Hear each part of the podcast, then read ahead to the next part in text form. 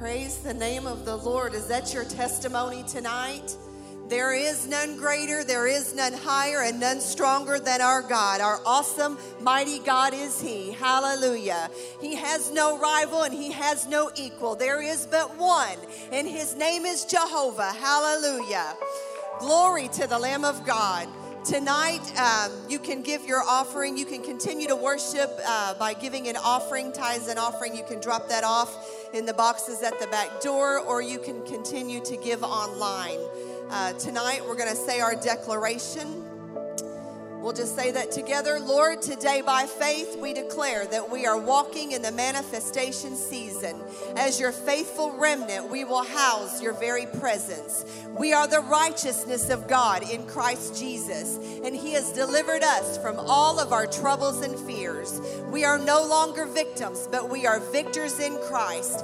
We will not be deceived by the lies of the enemy, but we will give health, healing, and wholeness to the hopeless and those in despair. We will live under your anointing and see the revealed purpose of Christ in each of our lives. And we declare your everlasting word on earth as it is in heaven.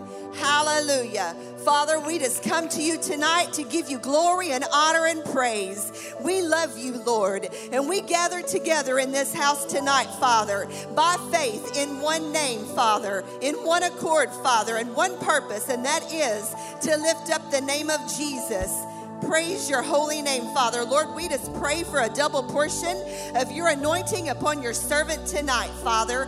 God, I'm just asking, Lord, for the word of God, Lord, to just drip from his lips, God, in a way that you would receive the most and the highest glory and honor, Father, that it would be deposited into our spirits, that it would take fruit and grow and manifest in this hour that we're living in, Father. Lord, I just pray, God, that you have your way in this house, Lord.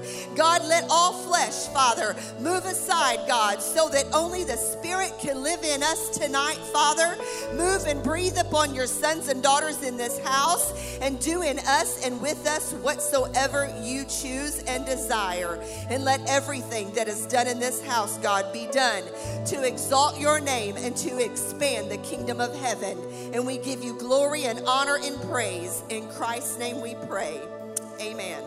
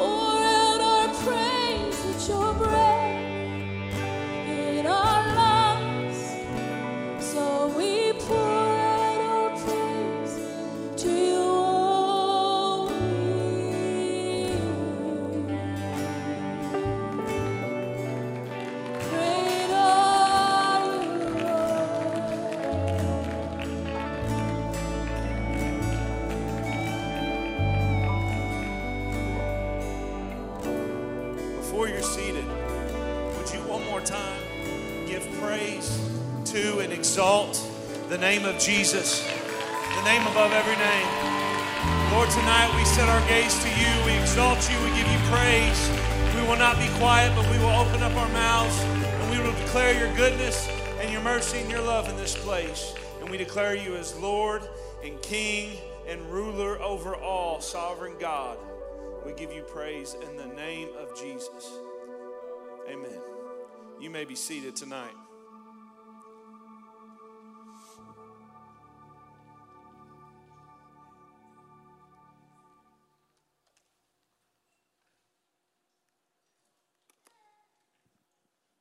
When Pastor asked me to preach tonight a few weeks ago, try to discern the will of the Lord, as I started to do that, I preached a sermon in youth back in July, and the Lord kept taking me back to it, and I tried not to. I tried to preach something else, and the Lord wouldn't let me. So tonight I'm going to share with you a sermon I shared in youth a month ago or so, and there is some things added to it, but I do believe this is what the Lord wants for this night. Would you pray with me? Lord, we thank you for your word. I thank you for this opportunity. I pray that you would use me to accomplish that which you want to accomplish in this place and in this house. I give you praise in Jesus' name. Amen. You know, if you think about it, in Finland, every line is a finish line. What does that have to do with the sermon? Nothing. Proverbs 16, 1 through 9. I was just making sure you're awake out there. Proverbs 16, 1 through 9 says this. The plans of the heart belong to man. But some of y'all get that when you go home. It'll click. The plans of heart belong to man, but the answer of the tongue is from the Lord. Key verse right here, verse 2. All the ways of a man are pure in his own eyes, but the Lord weighs the spirit. Commit your work to the Lord, and your plans will be established. The Lord has made everything for its purpose, even the wicked, for the day of trouble. Everyone who is arrogant in heart is an abomination to the Lord. Be assured, he will not go unpunished. By steadfast love and faithfulness, iniquity is atoned for, and by the fear of the Lord, one turns away from evil. When a man's ways please the Lord, he makes his enemies to be at peace with him. But better is a little with righteousness than great revenues with injustice. The heart of man plans his way, but the Lord establishes his steps. Key verse here, verse 2, I'll read again. All the ways of a man are pure in his own eyes, but the Lord weighs the spirit. The NIV puts it this way. All a person's ways seem pure to them, but motives are weighed by the Lord. Key word here, motives are weighed by the Lord. In other words, God doesn't just focus on what humans do. God's not only just concerned with our actions. God also weighs why we do what we do. For example, let's just say there's someone in your neighborhood and you decide, hey, you know what? I'm going to mow their yard. They didn't ask me to, but it's getting a little tall. If mine is right now, I don't know about you. It's getting a little tall. And no, I'm not asking you to come mow my yard. Good grief. That's not what this is about. But let's just say someone in your neighborhood, they need their yard mowed, so you do it. You don't ask, you just do it, right? That seems like a nice thing to do, right? You might even say, that's a good thing to do. You might even go as far to say that's a Christ-like thing to do. But was that action truly a righteous thing if you did it with the wrong motives? Did you just do it so you could show and tell everyone how good a person you are?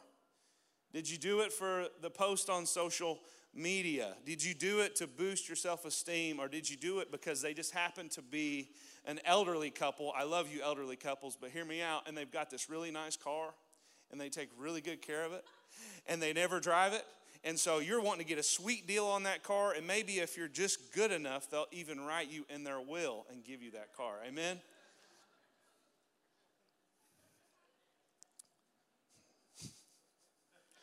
Looks like a good deed, right? From the outside. Harmless, good. You mowed a yard. Big deal, but it's good. But what about your motives? What about your why? Tonight, I hope you understand by the end of this, if you don't already, that your why is more important than your what. And if it's more important to God, it should be more important to us. Tonight, I don't know if you know this, but God knows your heart. And he knows whether or not your motives are pure or not, even if your neighbor doesn't. God doesn't just judge people based on what they do, but he sees right through the man. He sees why we act, why we react. He sees our heart. We can't fool him. So that's the question I pose to all of us in this place, in this space tonight, is what are your motives? What's the heart behind why you do what you do? And to put it the most simply, perhaps, what is your why? And that's the title of this sermon tonight. But before we get into the word even deeper, first thing I want to do is give you a clear picture, a clear definition of what the Bible means, what it's saying when it refers to the word. It uses the word heart. The Bible uses the word heart all throughout the scriptures. And if you were to count them up, you see the word heart used 601 times throughout the Bible, and you see it used 97 times in Proverbs alone. And most of the time when you stumble across this word, almost all the time when you stumble across this word in Scripture, heart, it's not referring to just a physical heart. It's referring to something much, much more. So the question is, what is the Bible referring to when it says heart? What does the Bible tell us about the heart? What are our hearts? What do they do? And what is that like in Scripture? What is the Lord trying to communicate to us? Now, there are four things that the heart does, and you can find these in Scripture, and I didn't come up with this. There's a sermon called Guard Your Heart. John Lindell preached, and it's fabulous, and it talks a little bit more about this, and there's also a video on YouTube if you want to look at it by the Bible Project about the heart. It's fantastic. But we can break down the heart into four categories. Are you with me? First, our heart has an intellectual capacity. That means that our hearts think. It's where we ponder. It's where we debate. It's where we process, and it's the way we perceive the things around us. That's one biblical capacity of the heart. The second would be our hearts have an emotional capacity. It's where we experience emotion. Anger, love, anxiety, joy, sadness, anguish. Those things take place and flow from our heart. Our heart, the third thing it has, is a volitional capacity. It's where we make decisions. It's where we decide the actions that we will take. It's where we decide what we'll do. It's where we decide how and what we will do when we respond to something. The fourth and last thing, our heart has a moral capacity. Our heart is where we store our beliefs. It's where we decide and store what is right and wrong. It's where we store what we think about the issues going on around us, social issues, world issues. That's where those things are pondered, is in our heart. Now that's the picture the Bible paints in our hearts. And this is so important, and this is what Proverbs 16 and the scriptures are trying to communicate to us, is that our hearts are the place in which our actions flow from. It's where your why resides. Your heart is where your why resides. Just like Proverbs 16 tells us, your heart and your actions go hand in hand. And to get into this, to get in the nitty-gritty of this, we're going to go to 1 Samuel 16 and 17. Some of the most well-known events in all of Scripture take place in 1 Samuel 16 and 17. And I'm going to give you just a little bit of backstory in case you don't know what's happening right before these chapters. But the first king, Saul, the king of Israel, he's appointed king. God didn't want Israel to have a king. Israel was God's chosen people, but they wanted a king. So God appointed Saul. He anointed Saul as king. And right before chapter 16, we see Saul mess up yet again to such an extent. He just disobeys the Lord to such an extent that God rejects Saul as being king. 1 Samuel 16, verse 1. I'll read it to you. The Lord said to Samuel, the prophet of Israel, how long will you grieve over Saul, since I have rejected him from being king over Israel? Fill your horn with oil and go.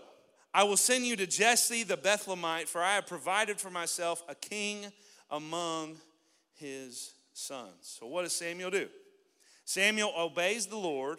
He goes to the house of Jesse the Bethlehemite to examine his sons and wait for the Lord to tell him who would be appointed king.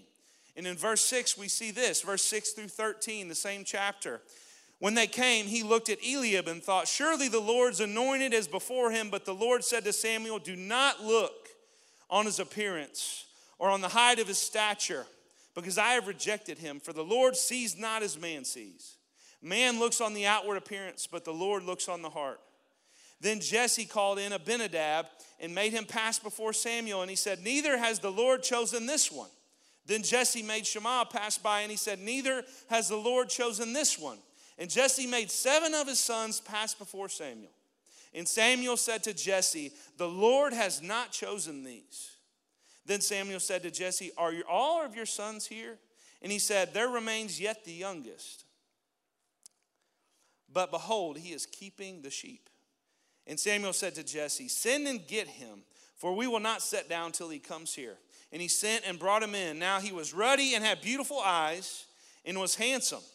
And the Lord said, arise, anoint him, for this is he.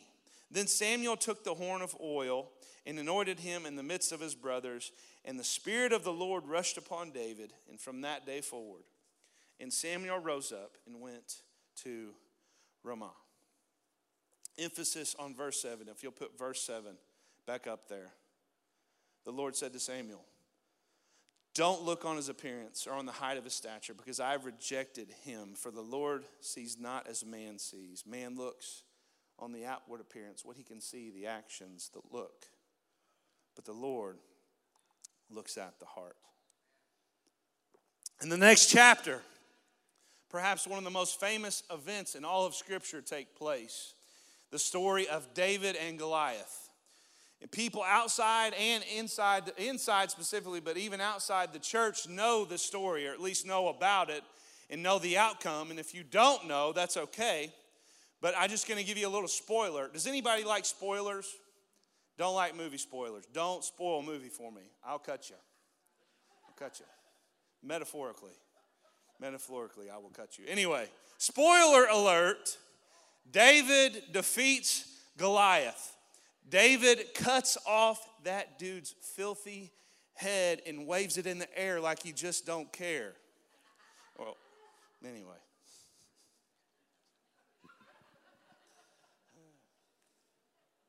You shouldn't talk about that like that, right? But that's what happened, right? And you might already see where I'm going with this, but this is what happened. But even more important, I want to look at why. Why did this happen? Why did this take place? And honestly, in chapter 17, verse 23, David's brother, one of his brothers said, hey, David, why are you even here? I'm going to read this verse, verse 28. But when David's oldest brother, Eliab, heard David talking to the men, he was angry. This was before he would even face Goliath. This is what he said. What are you doing around here anyway? What about those few sheep you were supposed to take care of? I know about your pride and deceit. You just want to see the battle. So why was David even there? Were his intentions, like his brother said, were they bad? Were they evil? Did he have selfish motives? We'll find out here in just a little bit. But I want to ask some whys, some things that take place in the story and why they happen. There's some whys I'm going to ask. Why was David even there? What is a young shepherd boy doing at a battlefield? Why did David ultimately go out and decide to face Goliath? We're going to dig into that a little bit. And why in the world did Saul and his army let David, a little boy, go out to face such a man? And why in the world did he win? And then we're going to look at how that applies to us. We're going to relate some of these things in this story and how they apply to us. Chapter 17 tells us all these whys. The Bible gives you a lot of answers to your question, people. You just got to dig in and look. You just do. Here we go. Question number one, are you alive? That's not the question here, but anyway, just making sure you're alive. Why was David even there? We see it. We see why he was there. Verse 17 through 20. Jesse said to David, his son, take your brothers an ephah, I said that wrong, of this parched grain and 10 loaves and carry them quickly to the camp of your brothers and take these 10 cheeses to the commander of their 1,000. See if your brothers are well and bring some token from them. Now Saul and they and all the men of Israel were in the valley of Elah fighting with the Philistines, and David rose early in the morning, left the sheep with the keeper and took the provisions and went. And Jesse commanded him, and he carried to the encampment as the host was going out to the battle line, shouting the war cry. Why was David there? Because his dad told him to be. It's that simple. And this is a beautiful thing. And I told your kids this, if you have kids that are in youth, a month ago, I said, obey your parents, you stinking heathens. And you're welcome. You're welcome, parents. You can write a check to me later. Anyway. Some of y'all take me way too serious. Why is this important? Why are we even asking this question? It's important because David was exactly where he was supposed to be. That's why it's important. He was exactly where he was supposed to be, and he was there with pure motives, with a pure heart. So I ask this question to you. What about you? Why are you where you are? And we could ponder here for a long time, and I'm just going to say a few things here and we'll move on. Here's a question for you. Why do you work where you work? Why? Is it where you're supposed to be? Have you even asked the Lord? Is it where you're supposed to be? Are you supposed to be somewhere else? And if you're supposed to be doing something else, be somewhere else. Why are you not? Here's another question. Why, if so, if this is you, why are you spending so much time away from your home and away from your family? I'm going to talk to men for just a minute, and this applies to all of us, but just hear me out. Why do you spend so much time away from your family and your home, on the golf course, in the deer woods, on the river or the lake, in the shop, playing video games? We could keep going here. And the truth is, I just pray you examine. Why do you go where you go? Why do you shop where you shop? Why do you do all these things? Why are you where you are? I pray you examine them as you go. Here's the thing. If you're going to do what God wants you to do, it starts with being in the place that God wants you to be. That's the first step. You got to have a pure heart, and that's what we're getting at. But if you want to do what God is calling you to do, then the first step you got to take is you need to be where he's calling you to be. He needs to be your why. And here's a bonus question. Anybody like bonus questions? Here's a bonus question for you. The extra credit.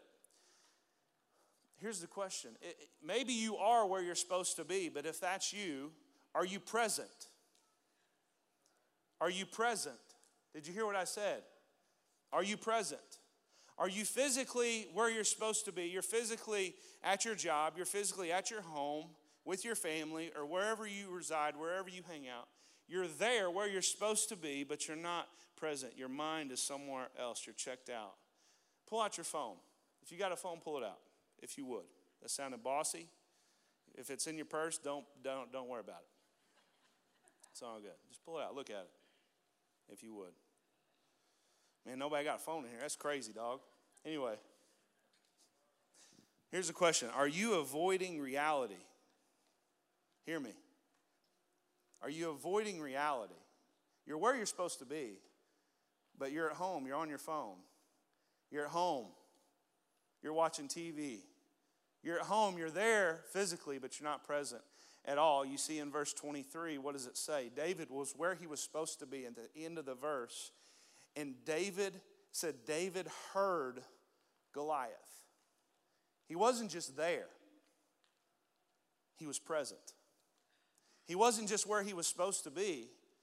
He was present. Are you present where you're supposed to be? Are you even where you're supposed to be? I'll ask again. Are you where you're supposed to be? Moving on. Let's move on to question 2. Some of y'all are like, why are you getting up in my business?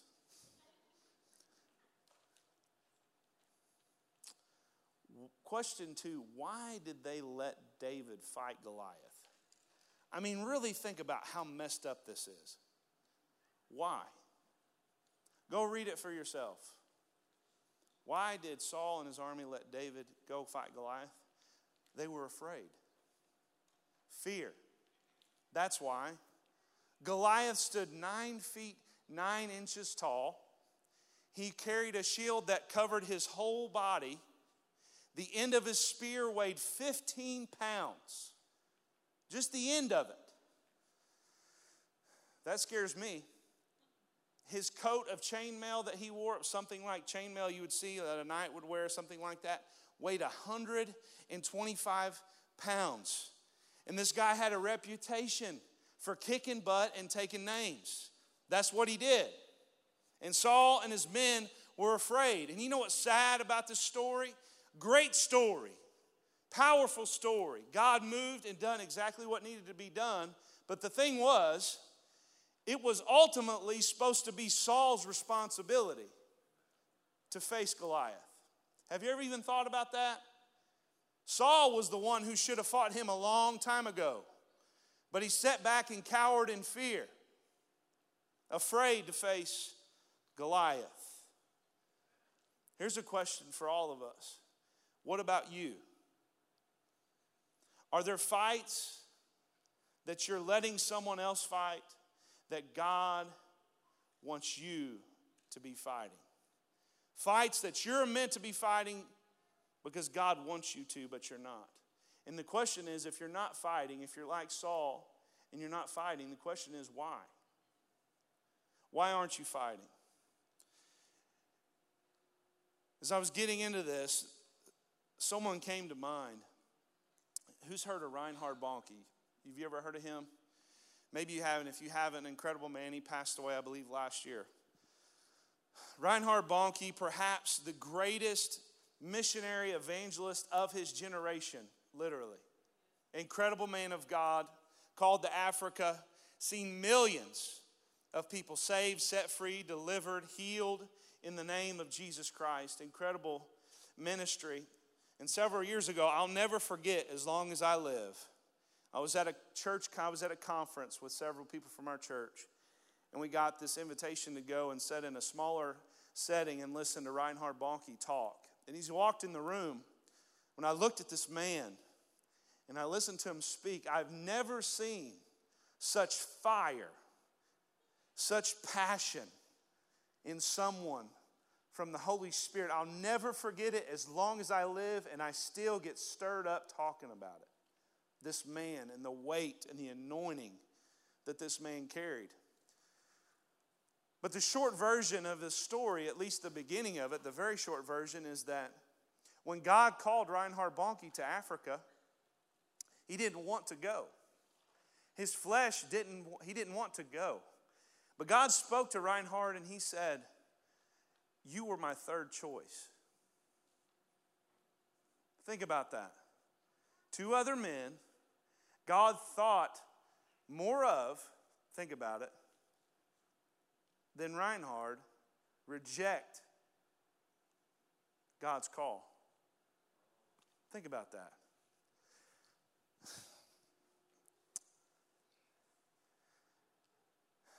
So I ask again,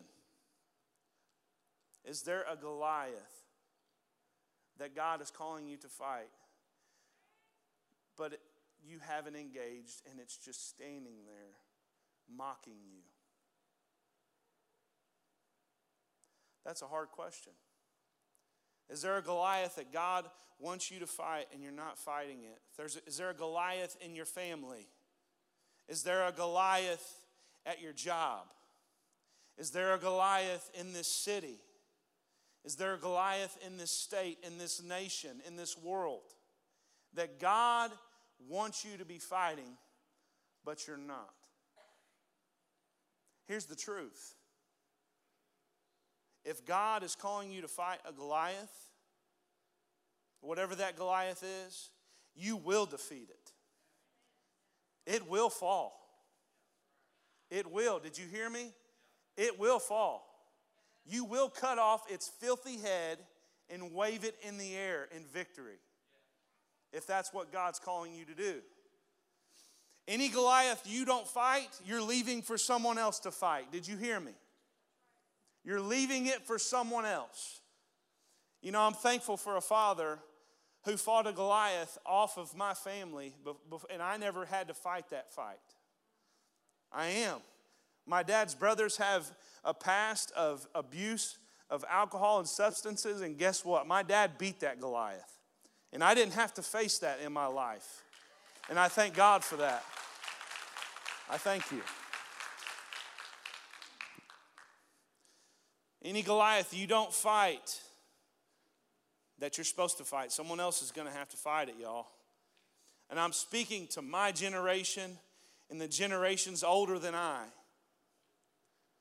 What fights are you leaving for your kids and your grandkids because you laid dormant and scared and didn't do what God asked you to do?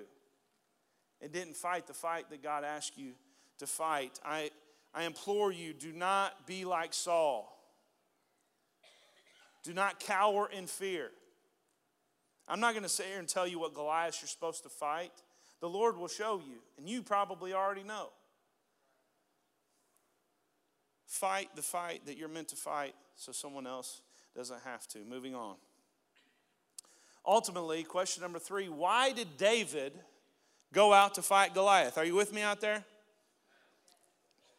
Why did David go out to fight Goliath? We find out right in the scriptures, right here. Isn't it awesome?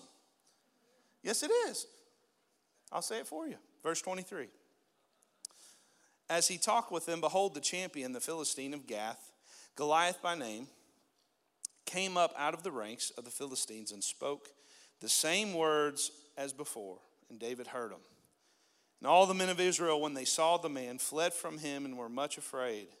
And the men of Israel said, have you seen this man who has come up? Surely he has come up to defy Israel.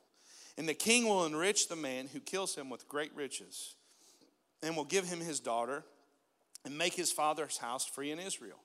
And David said to the men who stood by him, what shall be done for the man who kills this Philistine and takes away the reproach from Israel? For who is this uncircumcised Philistine that he should defy the armies of the living God? And the people answered him in the same way. So it shall be done to the man who kills him. So David, in this moment, whether you realized it or not, is faced with a decision. His motives are tested. Right here in this moment, his motives are tested. Which reason would he decide to go out and fight? Would he go out and fight for the fame and the riches and the glory? Or would he fight for the Lord? That was the question, right? Here's the thing, and I could expound here, but I won't. This is just one I want you to go home and think about. David's true motives here in just a minute are revealed when he steps on the battlefield. When there's fight, when there's tension, when there's struggle. You want to know your motives, you want to know your heart, you'll figure it out really quick when you're on the battlefield. You'll figure it out really quick when you're stretched, when there's tension. Because it's in those moments that your heart, what's in it, comes to the surface, and you see who you really are, and you see what your why really is. Go home and think about that. Moving on. Lots of questions tonight. 1 Samuel, I'm going to read all these verses. 17:41 through 54. And I don't apologize for all these verses, by the way, because they're good. And the Philistine moved forward and came near to David, with his shield bearer in front of him. And when the Philistine looked and saw David, he disdained him, for he was but a youth, ruddy and handsome in appearance. And the Philistine said to David, am I a dog that you come to me with sticks? And the Philistine cursed David by his gods. The Philistine said to David, come to me and I will give your flesh to the birds of the air and the beasts of the field. And if you don't know this, when he said this, that's more disheartening, that's worse for your ego than dying. You would rather die than not get a proper burial in these days. This is the biggest burn you can give somebody in these days, period. Anyway, moving on. That was for free. You can pay me later.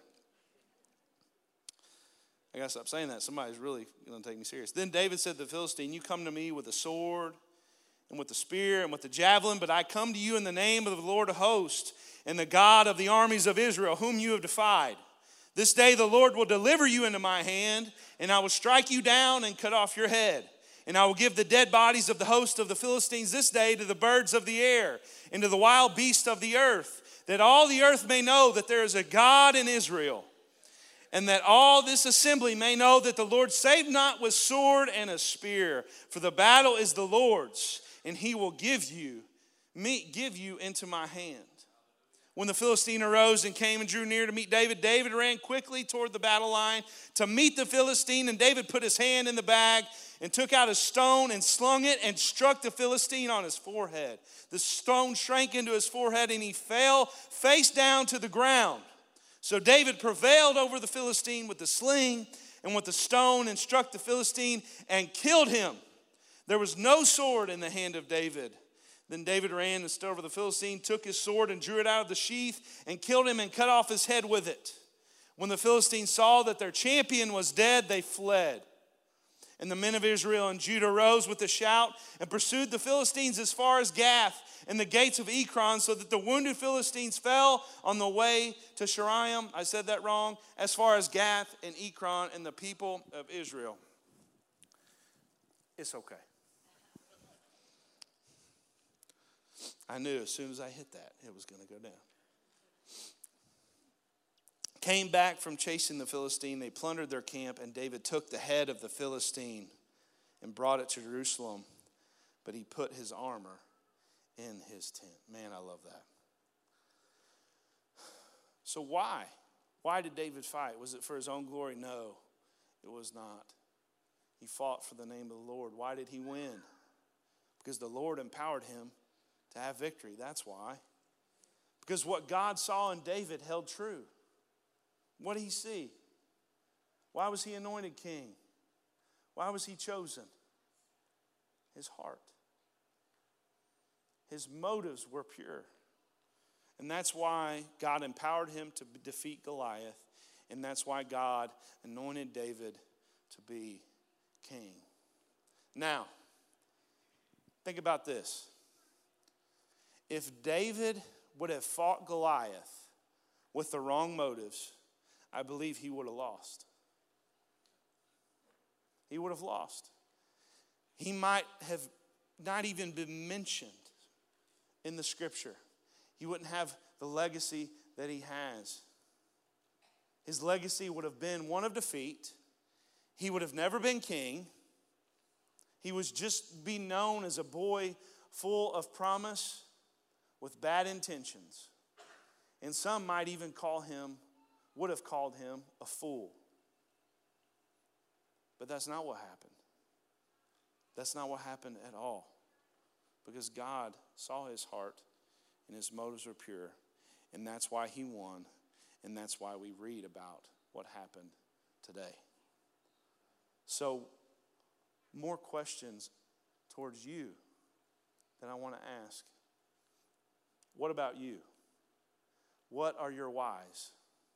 Proverbs 20 verse 5 says, "The purpose in a man's heart is like deep water, but a man of understanding will draw it out." I'm going to read that again. "The purpose in a man's heart is like deep water, but a man of understanding will draw it out." I'll go there in a minute. Practical wise. Here's some questions for you. Why do you hang out with who you hang out with?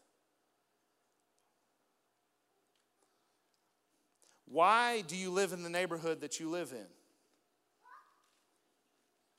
Why do you drive what you drive?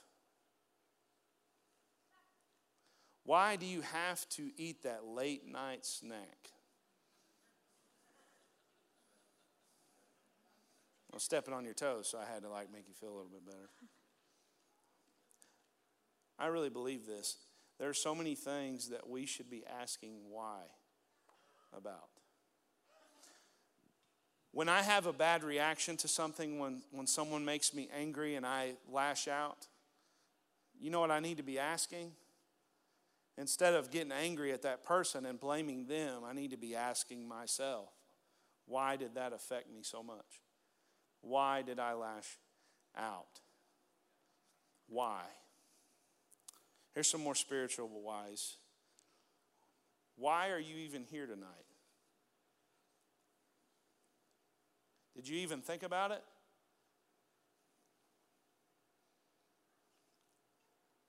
Why? Why were you here this morning? Why did you or did you not raise your hands and sing and worship tonight? Why are you or aren't you reading your Bible? Why are you following Jesus? Why are you paying your tithes or not paying your tithes? What is your why? What are your motives? Are they pure? Are they honorable in the sight of God? That is the question. Wrapping this up, something we must understand to grab a hold of what the Lord's trying to speak to us in this place. We must understand that we are not born with a clean, pure, righteous heart.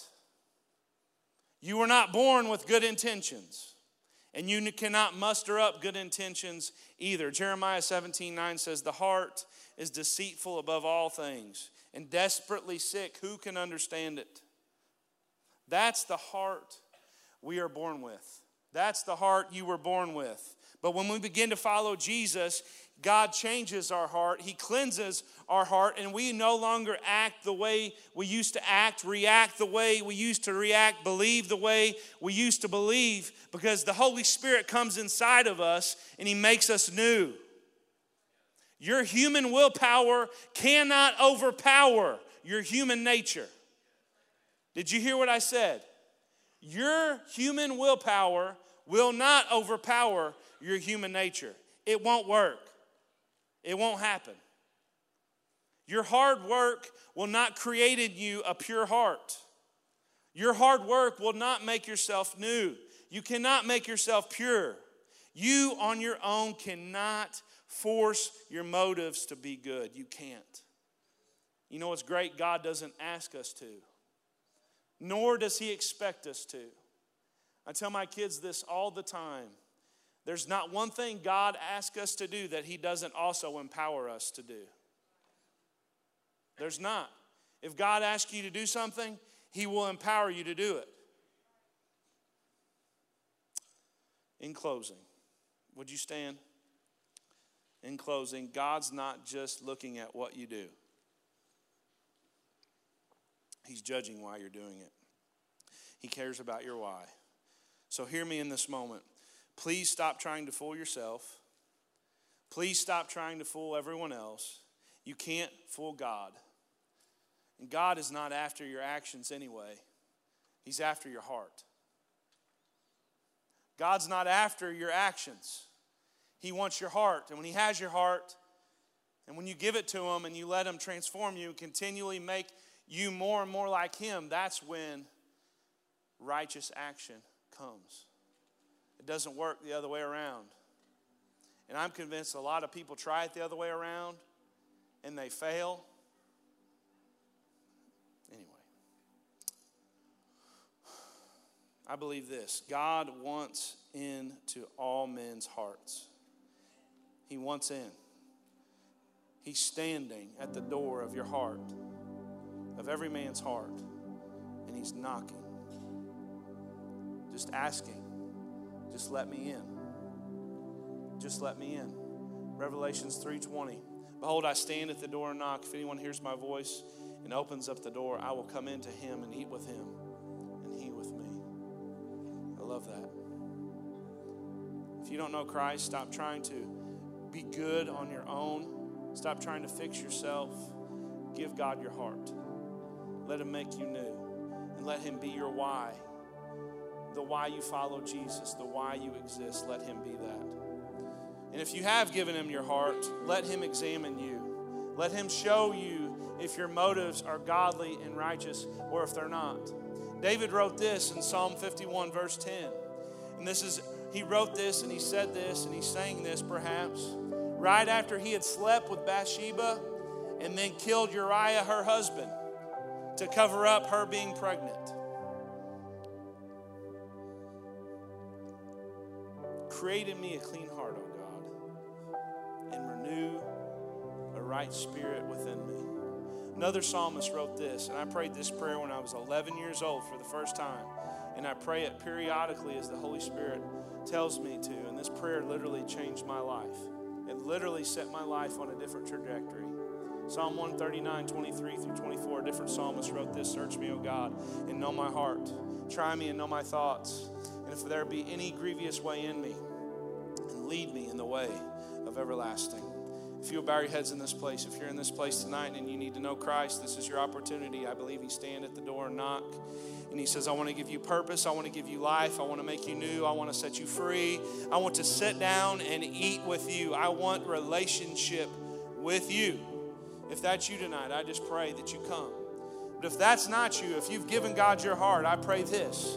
I pray that you stop just worrying about what you do, and you start to ask yourself why you do what you do, because I assure you, and I pray that you're convinced that God's much more concerned with your why than your what. Because when your why is right, your what will be right, not the other way around. When your why is right, your what will be right, not the other way around, people. So let the Lord examine you. And if you would, if you so feel impressed by the Spirit, I'm just going to ask, come to this altar and let the Lord search you. And I'm going to pray this prayer over you one more time. And if you so feel the need, feel the pull, come. Psalm 139, 23 and 24. Search me, O God, and know my heart. Try me and know my thoughts. And see if there be any grievous way in me, and lead me in the way of everlasting. As they sing, I will. And if you so feel the need, if you would come and let the Lord search your heart.